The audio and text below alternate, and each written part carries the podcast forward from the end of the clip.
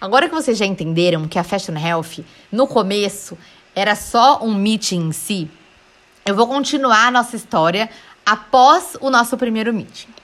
Passando 2 semanas pós-meeting, começamos a fazer 1000 experiências de marcas do nada. Quando vimos, estávamos trabalhando mais pela FH, agora podemos chamar assim, do que nos nossos próprios jobs, que até então eu tinha loja e a Lu era uma RP.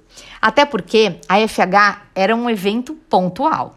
Enfim, as aulas especiais só aumentavam, outras academias nos procuravam para fazer ativações, as principais corridas e eventos de Campinas queriam o nosso mailing, nossas experiências, a imprensa nos procurava querendo entender qual era da FH depois do meeting, éramos a ponte entre os produtos e as pessoas, e isso foi muito natural, então era um sucesso, até porque esse é o atual live marketing, e em 2013 isso nem existia.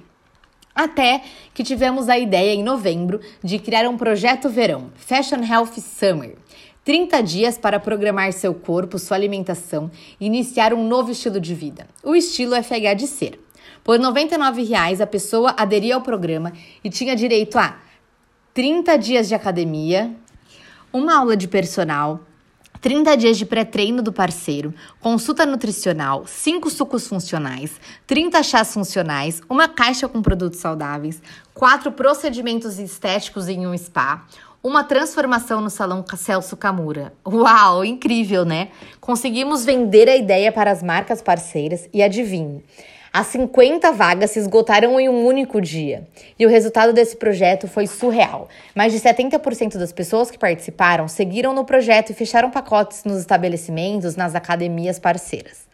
Depois disso, várias marcas do segmento saudável começaram a nos procurar para dar produtos, fazer parcerias, nos pedia para criar essas experiências de produtos, né, com o público final.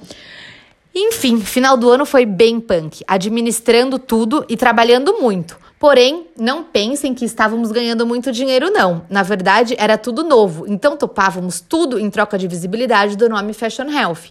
Até porque as coisas foram acontecendo tão naturais e direcionadas que só íamos e nunca negamos nenhuma parceria ou permuta. Afinal, partiu ver no que ia dar. Quando em dezembro, semana do Natal, uma empresa de marketing esportivo estava acompanhando a FH, chegou aí no nosso evento e nos procurou querendo comprar a marca. Hã?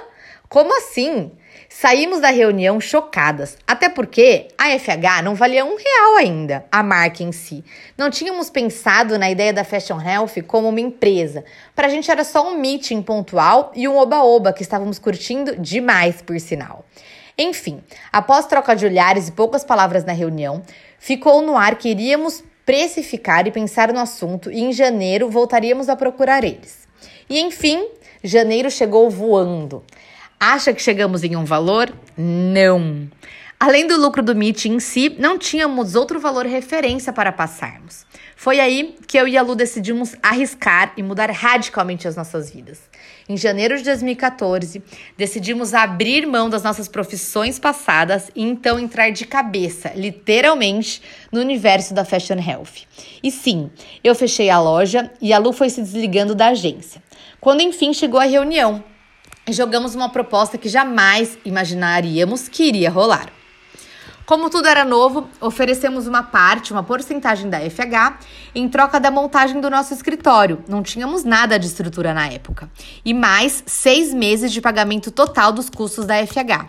E a resposta foi: aceito, meninas, negócio fechado. Socorro, surreal, a gente pula, grita, chora, sai correndo, não sabíamos o que fazer. A gente não se aguentava, mas só nos olhamos e mantivemos a plenitude naquele momento.